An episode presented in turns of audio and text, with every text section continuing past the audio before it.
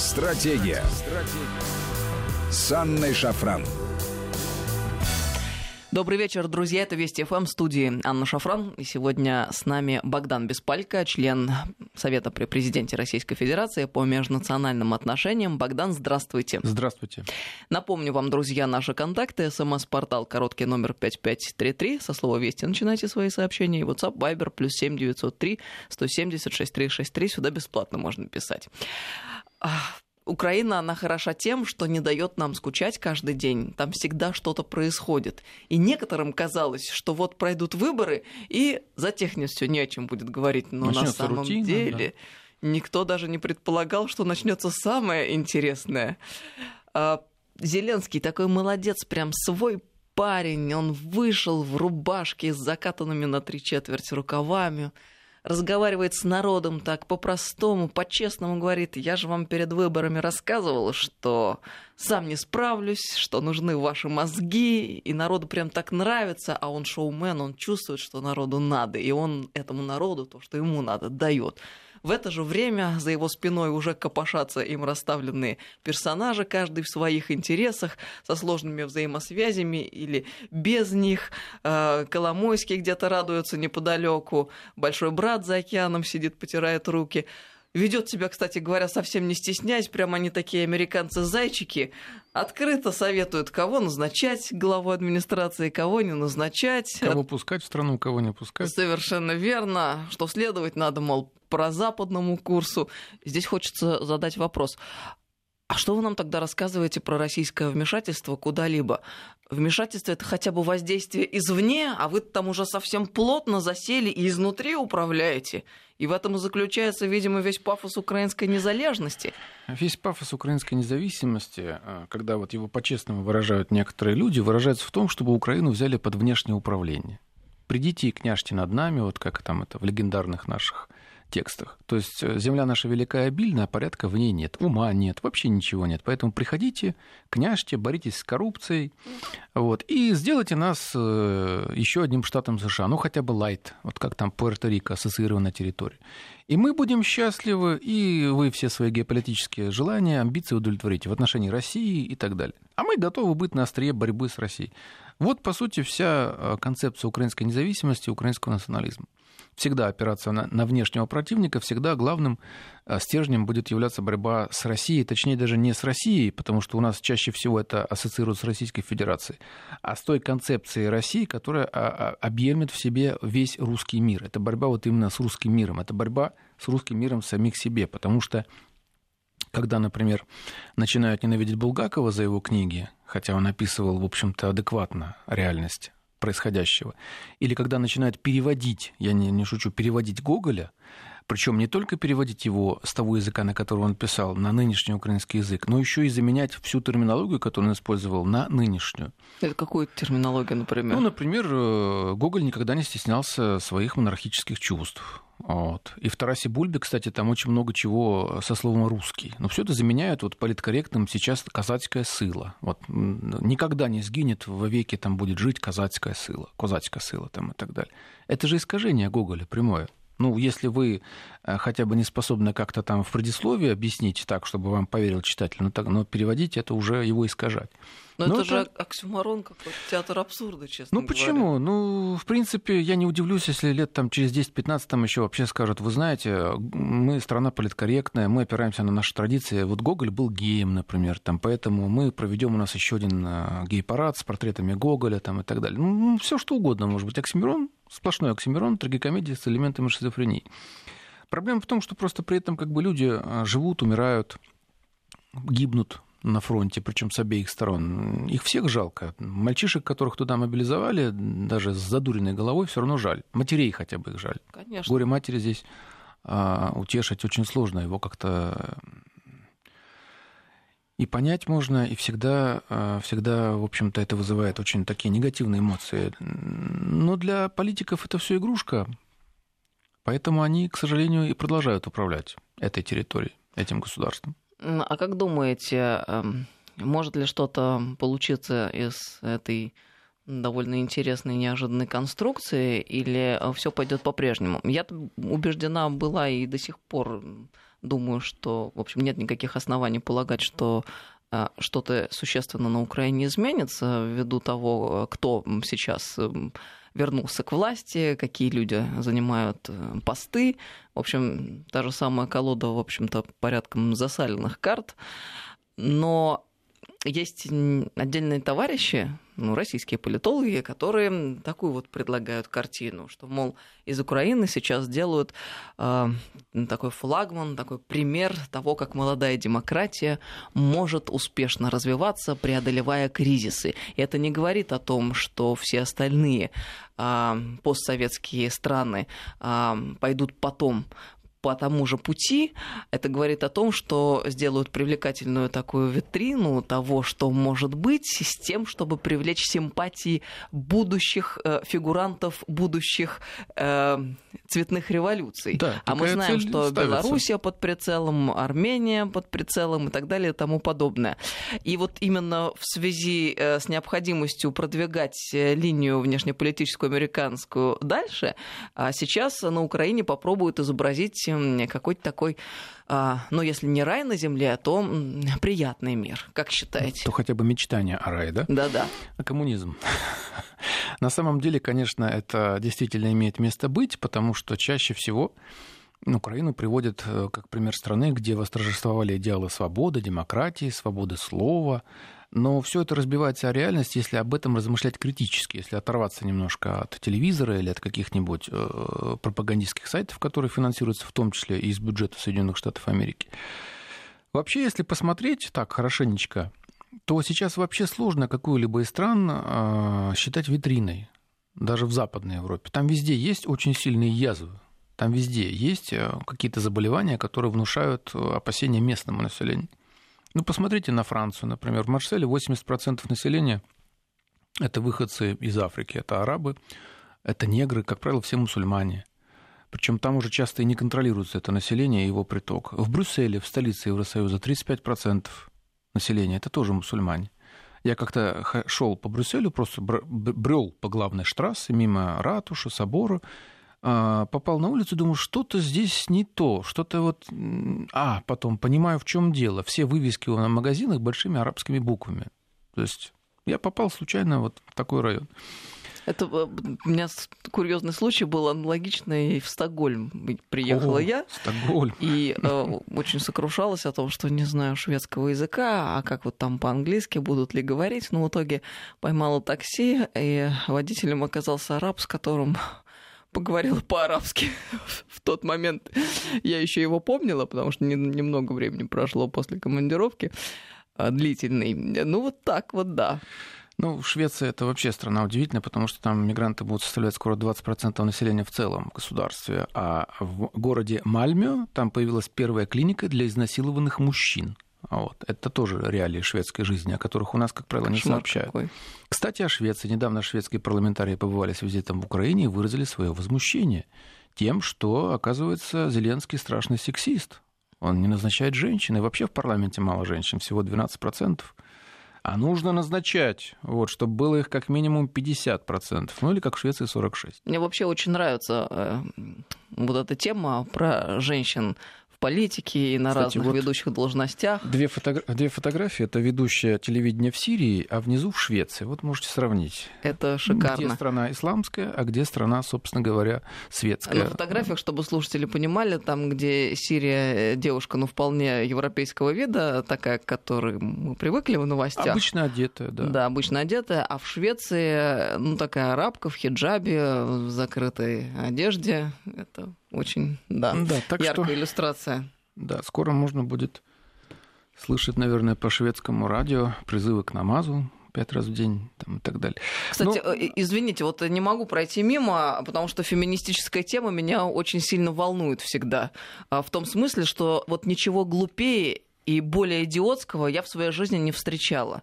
Особенно, мне кажется, это странным э, в нашей стране, когда появляются девушки, борющиеся за какие-то непонятные права. А, вот уж Советский-то Союз, и уж Россия это самая страна, где, которая шла всегда в авангарде этих дурацких каких-то либеральных ну, идей.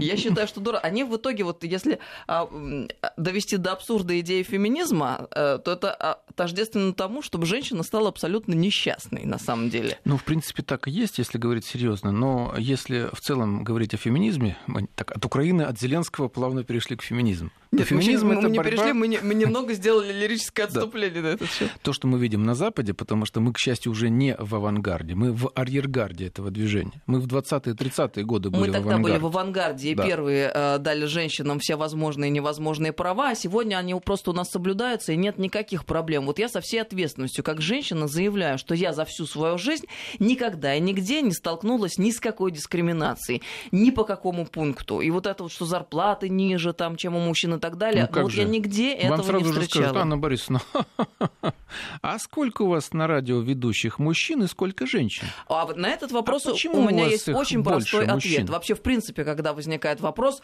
почему женщин меньше на каких-то там должностях, я не очень понимаю. Мы Вас что, сразу и... спросят, почему Соловьев не женщина? По гендерному признаку мы теперь определяем профессионализм, а, знания, умения, навыки. Что, половой орган, что ли, определяет уровень знаний, образования, умений, навыков и так далее? Или, может быть, мозг — это э, главный орган, который отвечает за все вот эти качества? Вот большего дебилизма я в своей жизни не встречала. Извините, но э, это так, и буду об этом говорить всегда. Ну, дело в том, что на Западе э, феминизм, хотя это тематика от Украины немножко, опять же, отошла.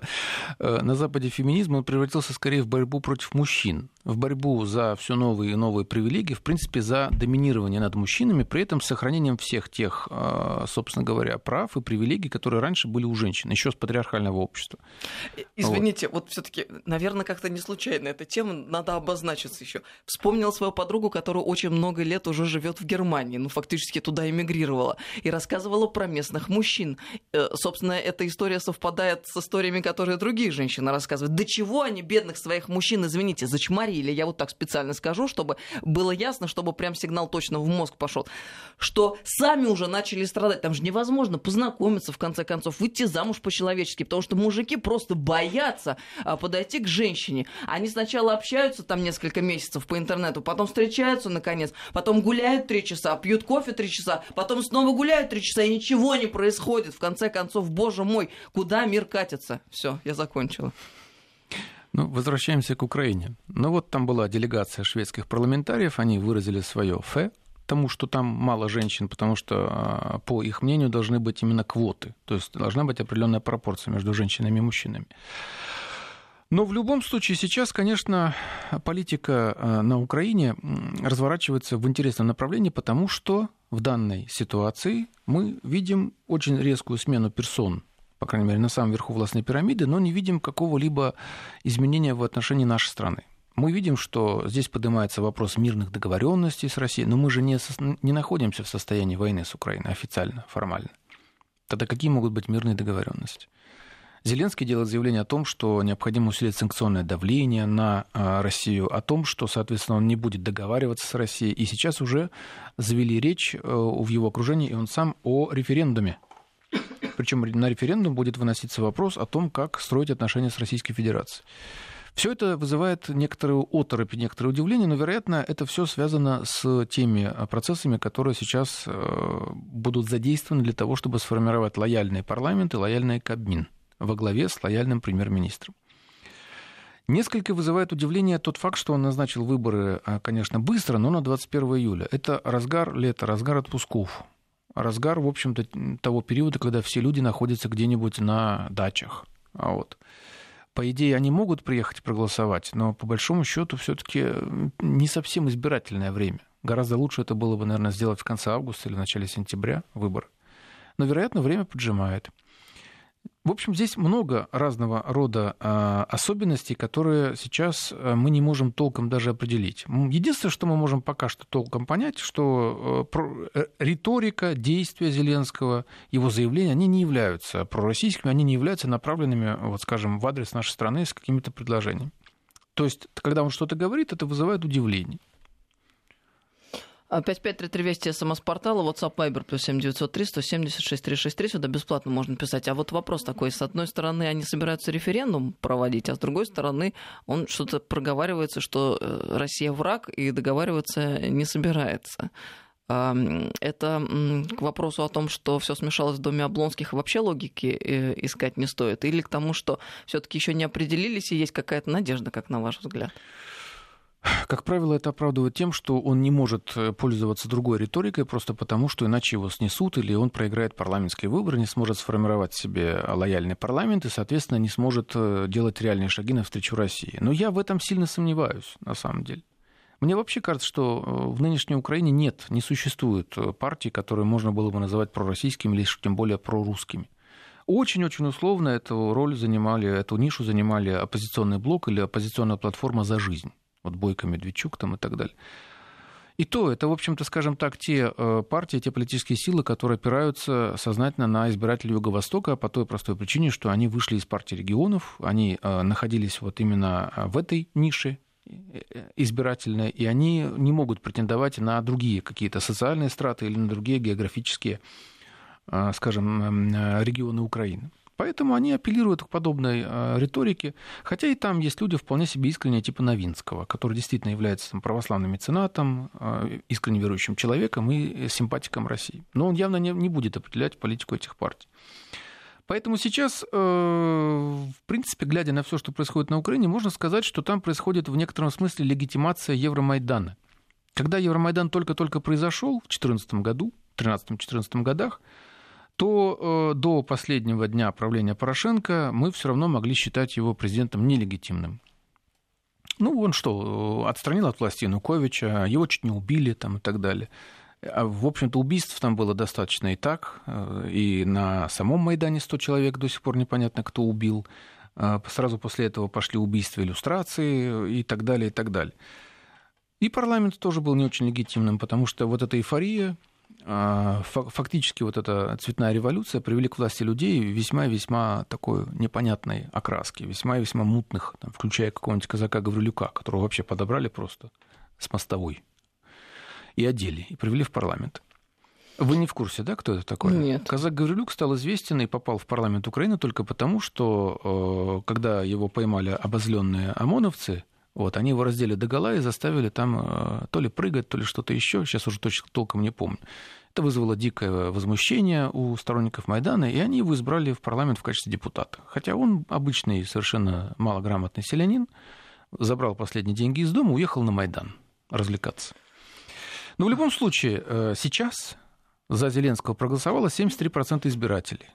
Никто не оспаривает легитимность этих выборов. Это уже свободный выбор. Уже прошло пять лет с момента Майдана. Сейчас будут выборы парламентские. Это тоже легитимация тех партий и движений, которые туда войдут, в том числе и партии самого Петра Порошенко. Он туда пройдет.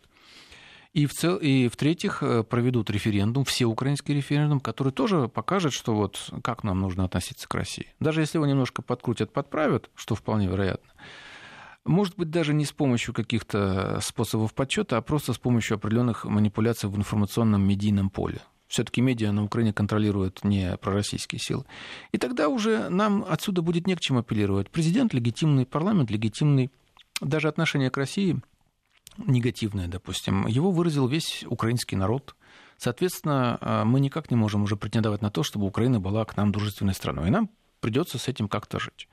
То есть сейчас э, происходит, по сути, легитимация Майдана. Зеленский никогда бы не стал президентом, если бы перед ним президентский пост не занимал Петр Алексеевич Порошенко. Он бы так и остался комиком квартала 95. Но я бы такую ремарку сказала, легитимация Майдана, да, происходит там внутри Украины, и это их собственные процессы. Для нас это совершенно, в общем, выглядит, на мой субъективный взгляд, безусловно, не так. И эти выборы мы признать не можем, хотя бы потому, что не допустили туда наших э, наблюдателей. Эти выборы мы не можем признать хотя бы потому, что много миллионов украинских граждан не имели возможность выразить там свою волю и так далее и тому подобное. Ну, просто чтобы расставить точки над «и», еще раз, и не показалось, что вдруг кто-то с чем-то согласился. 5533 Вести от СМС-портал, WhatsApp, Viber, плюс 7903 176 363. С нами сегодня Богдан Беспалько, а, член Совета при президенте Российской Федерации по межнациональным отношениям. Сейчас у нас новости, и мы продолжим через несколько минут. Стратегия. Стратегия. С Анной Шафран. Добрый вечер, друзья. Мы продолжаем беседу. 5533 Вести – это наш СМС-портал. WhatsApp Viber плюс 7903 176 363. Сюда бесплатно можно писать. А с нами сегодня Богдан Беспалько, член Совета при президенте Российской Федерации по межнациональным отношениям.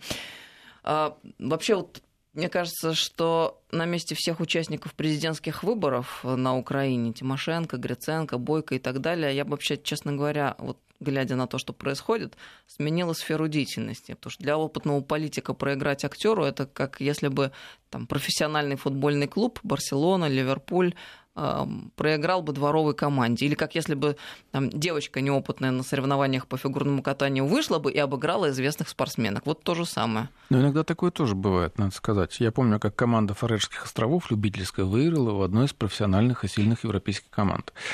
Но дело в том, что здесь ведь э, играла большую роль не сама личность Зеленского, а скорее то обстоятельство, что при президенте Порошенко личное благосостояние его семьи выросло, там 82 раза говорят, благосостояние граждан Украины упало очень и очень сильно. Поэтому, конечно же, люди очень воспринимают это негативно и выражают свой протест таким образом. Но я это все только к тому, что ощущение от э, политики которые не смогли ничего противопоставить актеру, это те политики, которые, в общем, должны уйти из профессии и заняться чем-нибудь другим. Потому что это политическая импотенция называется, которая весь украинский политический класс охватила.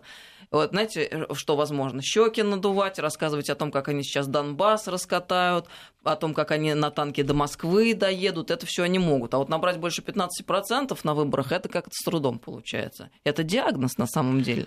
Но, тем не менее, я убежден, что все они будут продолжать политическую карьеру. Туда даже вливается еще несколько новых политиков или, э, скажем так, тех, кто решил заняться политикой в качестве самостоятельного лица. То есть это Игорь Смешко со своей партией и Анатолий Гриценко тоже со своей партией. Вот им пророчат то, что они вполне могут попасть в парламент. Это две новые политические силы, которые туда могут попасть. На парламентских выборах кто туда сейчас, вот по оценкам разного рода аналитических и социологических служб, попадает? Прежде всего, партия самого Зеленского, «Слуга народа», от 40 до 50 процентов. Оппозиционная платформа «За жизнь» — это Бойко, Медведчук, Рабинович, 10-15 процентов. Блок Юлии Тимошенко, блок Петра Порошенко, партия «Солидарность», примерно там 10-12 процентов. И вот эти две партии. Игорь Смешко и Анатолий Гриценко — то есть вот это вот состав нового парламента. Туда... А вы Вакарчуку не даете никаких шансов? Вакарчуку нет, думаю, что пока что... Вакарчук, скорее всего, вот он назвал свою партию «Голос», и его используют именно как голос. То есть что-то он проговаривает тогда, когда это нужно сказать. Что ты сказал? всплыл так и обратно, видимо, окунется. Ну, я как всплыл тогда, так и опять э, погрузится непонятно во что и непонятно откуда и так далее. Я думаю, что именно так вот и будет выглядеть нынешний парламент Украины, и что, скорее всего, ничего хорошего, в принципе, от этого нам ждать не следует.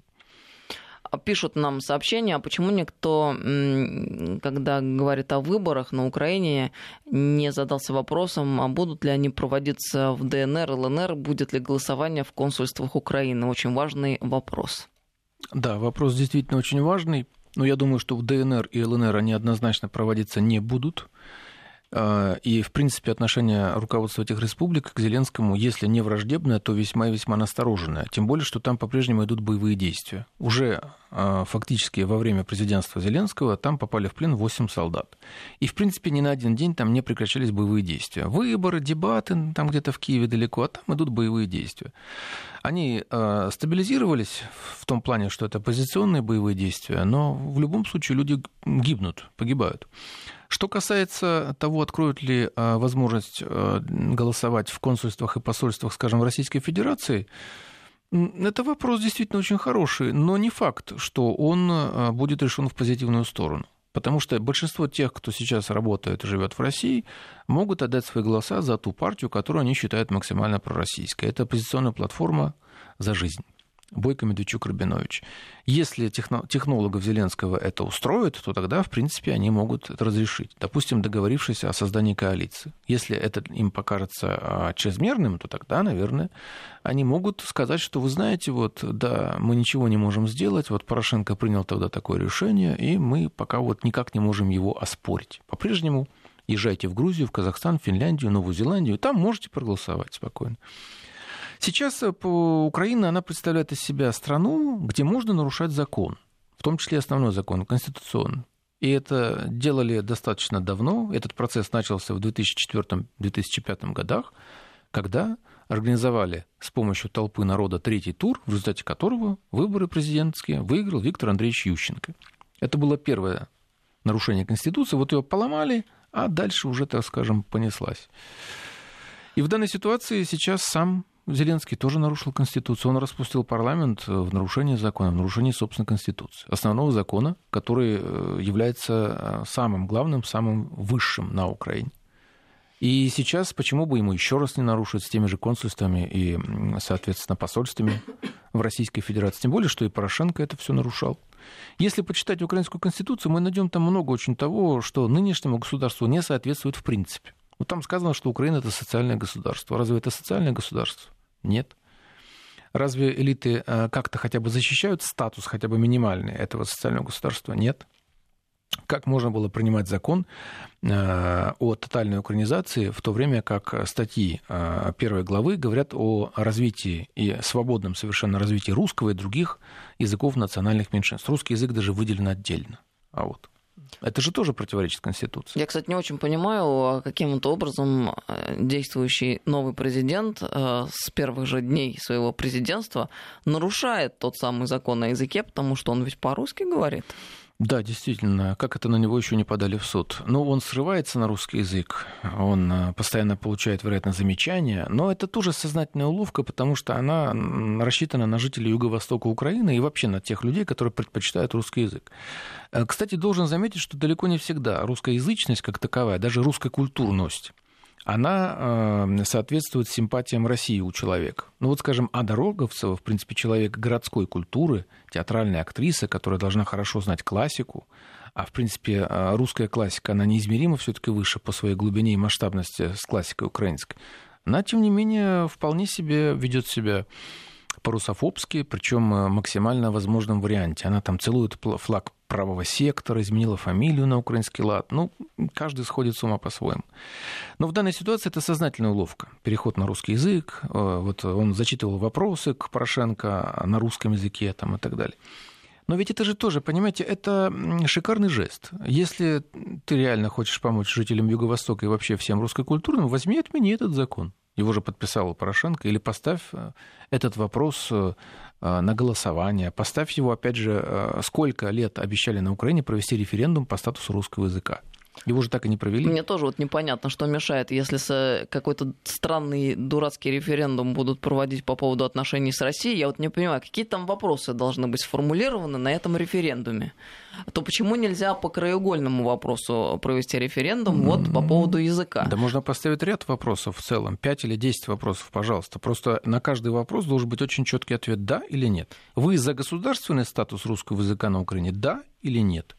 И абсолютно, да, действительно лукавство. Вот Порошенко, уходя, там понапринимал всяких разных законов э, и, и очень жесткий по поводу языка. И что теперь? Так может быть, это наоборот удобная позиция Кстати, для Зеленского, когда закон принят, который как бы должен быть принят, подписал не он. Сейчас э, э, я прочитал забавнейшую вещь. Айдар Муждабаев, э, мигрант, кстати, политический мигрант Ой, из России. хорошо знакомы с да. Айдаром Муждабаевым. Да-да-да, бывший зам главного редактора московского комсомольца, он объявил себя президентом Украины. Но он это сделал элегантно. Он сказал, что раз все граждане объявлены президентами, как это а, обозначил в своей речи Зеленский, то, соответственно, я тоже президент, и я готов работать и так далее. Но меня удивляет здесь просто, знаете, это вот то, что называется переобуванием в воздухе, потому что Айдар Муждабаев был один из самых яростных сторонников Порошенко. Вот, я хотела так задать этот вопрос. Бабченко. То ли я не, он иронизирует, я не поняла, то ли нет, он действительно, что нет, нет, или, или что с ним произошло? Вот когда иронизирует, шутит или даже просто э, достаточно юрнически ведет себя Зеленский это уместно, даже когда он делает это на посту президента. Но когда пытается Муждабаев вот так вот как-то неуклюже шутить, это выглядит очень неприглядно. А у Муждабаева у него случился какой-то переворот в сознании, а усугубленный, видимо, шизофренией, которая неожиданно на него нахлынула, после чего он резко уехал из Москвы, переехал на Украину, и там уже совсем крыша у него поехала. Это вот просто надо выразить сочувствие, сожаление. Ну, это человек, который, в принципе, вот, относится к России так же, как Аркадий Бабченко. Они, кстати, долгое время, по-моему, постоянно где-то появлялись вместе. Потом, кажется, рассорились, не помню точно их взаимоотношения, но люди один другого стоят. Так что... Он, кстати, очень долго мучился, будучи э, крымским татарином, э, разговаривая по-русски, не зная крымско-татарского языка, а потом все таки хотя бы отчасти честно поступил перед самим собой, эм, переехал на Украину, но и с украинским у него проблема, потому что все таки он русскоязычный товарищ. Судя по его фейсбуку, что-то там он пытался худо-бедно, но вначале совсем плохо получалось. Но быть, Это просто э, ходячий анекдот. Быть заместителем главного редактора одной из самых известных и крупных ежедневных московских московских российских, российских газет, да. газет. Странно, не знаю русского языка. Но у меня к вам предложение. Смотрите, э, Зеленский же сказал, что все граждане Украины это все президенты. Так. Вот, и что он призывает всех украинцев э, участвовать в жизни Украины и получить украинский паспорт, который он им отдаст. Давайте напишем ему письмо, получим украинские паспорта и тоже будем президентами Украины. Это мое предложение, не только мое, а всех э, коллег, наверное, моих, с которыми мы э, работаем в ежедневном режиме. А там кто-то в Верховной Раде предложил же в ответ на выдачу российских паспортов жителям ЛДНР а, начать выдачу украинских паспортов на Красной площади. Так вот, мы горячо поддержали.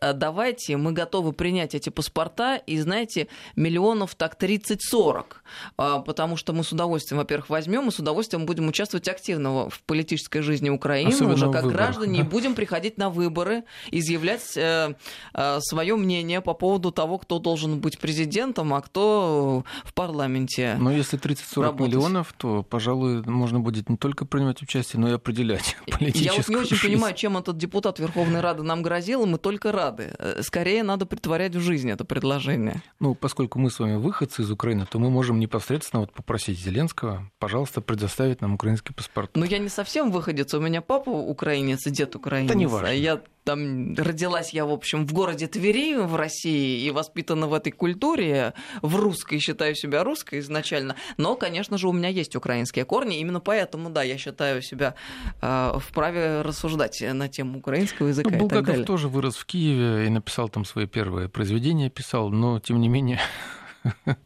все равно он воспринимается сейчас враждебно украинской нынешней вот этой элитой, культурой и а, по большому счету украинским национализмом, национальной идеей, как нечто чужеродное. Но продолжая политический обзор нынешней Украины, мы сейчас, а, собственно, находимся на пороге вот интересных решений, явлений и кадровых назначений, потому что сейчас э, пост главы администрации президента Украины занял Андрей Богдан, а это человек, который вот тоже э, в свое время успел поменять несколько политических ориентаций. В свое время он претендовал на то, чтобы быть депутатом от блока Петра Порошенко, но там посчитали, что он не очень им подходит, и э, депутатский мандат ему отказались выдавать, сняли его из списка. После чего он стал работать с Игорем Коломойским, ныне персонажем очень известным. И вот сейчас этот человек, адвокат Коломойского, возглавил администрацию президента Украины. Так что э, мы теперь видим, что в связи с возвращением Игоря Валерьевича на Украину, в связи с назначением его адвоката главой администрации, вероятно, он будет оказывать очень большое влияние на украинскую политику. Здесь еще какой интересный момент есть. Сама по себе Украина сейчас это парламентско-президентская республика. Вот несколько раз ее шатало от президентско-парламентской к парламентско-президентской и обратно каждый президент, который приходил к власти, он, э, не каждый, точнее некоторые, они стремились себе нарастить полномочия. Но в данной ситуации э, все-таки роль премьер-министра, она является одной из ключевых. И мне вот интересно, кто будет премьер-министром, потому что с помощью премьер-министра можно, в принципе, контролировать действия самого Зеленского. В данной ситуации Зеленский может э, решить, что он э, человек, уже представляющий себя самостоятельную силу как просто личность, персона, и может выйти из подчинения у некоторых кругов или у некоторых других персонали. Вот у меня точно такое же стойкое ощущение складывается, потому что, ну, как ни крути, э, повторяю, харизматичная личность, ему может показаться, что коль он уж прошел этот путь, проиграв э, роль президента в «Слуге народа», то что-то уже понимает. Да, реально, я не иронизирую, не шучу. И здесь э, премьер-министр, которого выберут в том же парламенте, он может быть именно вот таким тормозом по отношению к Зеленскому. Гройсман по отношению к Порошенко тормозом не мог быть никак, потому что это, ну, не знаю, младший брат, это человек, который, собственно говоря, контролировался самим Порошенко. Это был э, человек, который был к нему однозначно лоялен, который не отличался никакими особенно харизматическими какими-то дарованиями и, в принципе, исполнял техническую роль. У нас должен быть премьер-министр, он у нас есть. Пожалуйста, вот он. Соответственно, в данной ситуации, в данной ситуации очень интересно, кто же будет в данной нашей соседней стране премьер-министром. Кто будет контролировать Зеленского? Можно было не мудрствовать лукаво. Э, Зеленский ведь привел сразу же в первый день на работу жену свою, посадил по правую руку. Да, в общем-то, нормально. Вон э, наши либералы топят э, за Америку, у них там, мол, все хорошо и правильно, пожалуйста, у них там семейность, э, семейственность цветет и пахнет, и никто что-то не возникает на этот счет. Ну, там существует у, целая у нас, династия. Да, да, да, это у нас должна быть сменяемость, а, а у них всю дорогу везде преемственности. Но наши-то либералы отечественные не хотят ну, это замечать. Там вообще очень много чего можно по этому поводу сказать. Во-первых, там существуют целые политические династии, Кеннеди, Буши, Клинтоны там, и так далее. Да, на самом деле криптомонархия, я это так называю. Ну, сложно их назвать назвать монархиями, потому что в реальности, мне кажется, управляют люди, которыми, которых никто не выбирает и не назначает, даже так, как это делается в Штатах. Но, скажем, по поводу возраста тоже довольно интересно. Вы сравните возраст Киссинджера, например. Сколько ему лет Киссинджеру? Генри Киссинджер по-прежнему активно участвует в политике. Или же с бывшим госсекретарем Керри, например. Он ведь на самом деле далеко не такой молодой. А сегодня, кстати, этот вопрос поднимал, кажется, Сергей Михеев. Он же задавался вопросом, почему там в этих элитах нету там молодых, активных, креативных, 30-летних каких-нибудь да, да, парней. Да, здесь везде на экспорт дорогу молодым. Да, да, конечно. А у нас вы вот требуете там дать дорогу там Навальному там, и так далее. Ну, дайте у себя дорогу каким-нибудь молодым, креативным вот этим вот. Ха-ха-ха, ответ на это простой. Либо молчание было ответом. Нам скажут, что у нас неразвитая демократия, и нам Конечно. нужно слушать более старших товарищей. Ну, продолжая украинскую тему, помимо вот парламента, Кабмина и премьер-министра, главными вопросами для Украины будут являться вопросы, связанные с экономикой, с тем, что сейчас придется выпл- делать масс- масштабные выплаты в 2019-2020 годах по долгам МВФ. МВФ сказал, что как только будет сформирован парламент, Кабмин, премьер, мы будем с вами вести переговор дальше. Пока что из э, сколько там, 4 миллиардов долларов на Украину поступило меньше двух. Соответственно, скорее всего, ему придется дальше занимать деньги Зеленскому, МВФ. Потому что никаких реальных предпосылок для роста экономики на Украине нет, деньги ему брать неоткуда. Даже если их выкачивать из населения, то это тоже достаточно проблематично. У населения уже не осталось жировых запасов. Ему придется наращивать заимствование. Заканчивается в 2019 году договор по транзиту российского газа. Российский газ это тоже достаточно масштабная вещь, потому что он э, в некоторые э, моменты достигал до 37% всего энергопотребления Евросоюзом. Евросоюз все-таки это достаточно большая структура, это 500 миллионов человек, полтриллиона человек, полмиллиарда, простите, человек. Это очень экономически развитые, как правило, страны, ну, по крайней мере, э, Западная Европа. Поэтому, если транзит через Украину прекратится, а скорее всего э, он прекратится, потому что те требования, которые выдвигают по отношению к России, они для нас неприемлемы. От нас требуют заключить договор на 10 лет с прокачкой 60 миллиардов кубометров газа ежегодно. То есть от нас требуют фактически взять обязательства по финансированию Украины. Ну, примерно 3 миллиарда долларов в год. Естественно, не устраивает это ни «Газпром», ни Россию, тем более, что сейчас существует ряд судебных противоречий между нами. Мы оспариваем ряд решений, и по некоторым из этих решений мы и так уже должны 12 миллиардов.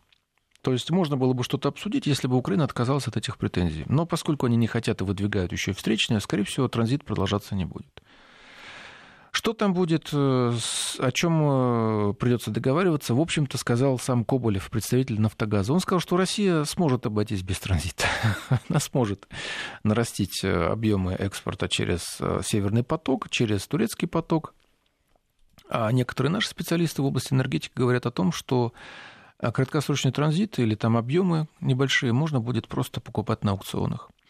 Так что на самом деле перед Зеленским стоят масштабные вызовы. Как он будет сейчас управлять этим государством, даже сформировав лояльные к себе парламент и кабинет министров? Ведь он, по сути, выражение надежд населения на то, что его жизненный уровень подымется. А скорее всего, если он будет заимствовать деньги дальше, то ему придется и выполнять условия МВФ дальше. А эти условия чрезвычайно жесткие, они антисоциальные. Это дальнейший рост тарифов, это дальнейший демонтаж социальных элементов государства.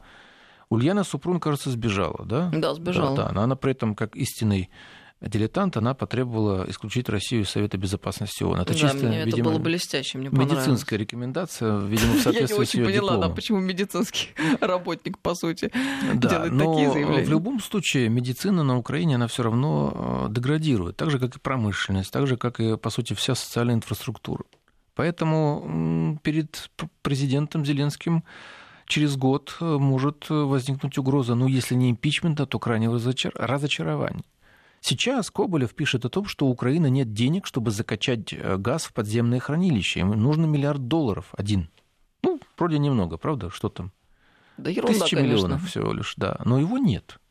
Даже, собственно говоря, при условии заимствованием уже нафтогазом кредитных средств этого не хватит. И он требует деньги от государства, то есть, опять же, из казны. У государства денег мало, и, скорее всего, эти деньги тоже будут э, долговыми, оттуда же, из МВФ. В общем, вызовов перед Зеленским стоит много. Анти... э, Пророссийского пока что мы от него не услышали, не увидели ничего. И чем э, закончится какой-то определенный срок его президентства, скажем, год, пока что судить трудно. Но пока что не обещает ничем хорошим. Э, Нам тут пишут, э, Анна Борисовна, для корректности паспорта Российской Федерации будут выдаваться, выдаваться не жителям ЛДНР, а гражданам ЛДНР. Э, Вот это тот момент, о котором мы со старшим коллегой, с Владимиром Соловьевым говорили уже неоднократно, и Сергей Михеев. Очень хочется, чтобы чиновники на местах без проволочек осуществили ам, то, что сказал наш президент российский. Но мне вот э, приходили жалобы на то, что там в реальности, например, это уже чиновники не российские, а чиновники, собственно говоря, донецкие ЛДНР. и луганские. А что там? Там требует пакет документов, его оформление, нотариальные всякие заверения, это в районе 15 тысяч рублей. При А, том, что ну, то средняя есть зарплата уже 10. пошли, да? Да, и кроме того, у человека может быть э, не, не может не быть паспорта ЛНР или ДНР. Его тоже очень сложно было получить. У него может быть украинский паспорт с пропиской ранее апреля 2014 года, например. Ой, нам надо будет отдельно с вами поподробнее об этом поговорить, потому что очень важный вопрос. И самое чудовищное, когда добрые начинания замыливаются вот э, всякими мошенниками и недобросовестными чиновниками на местах в частности. Спасибо вам большое. Богдан Беспалько был с Спасибо нами всем. сегодня в студии, член Совета при президенте Российской Федерации по межнациональным отношениям.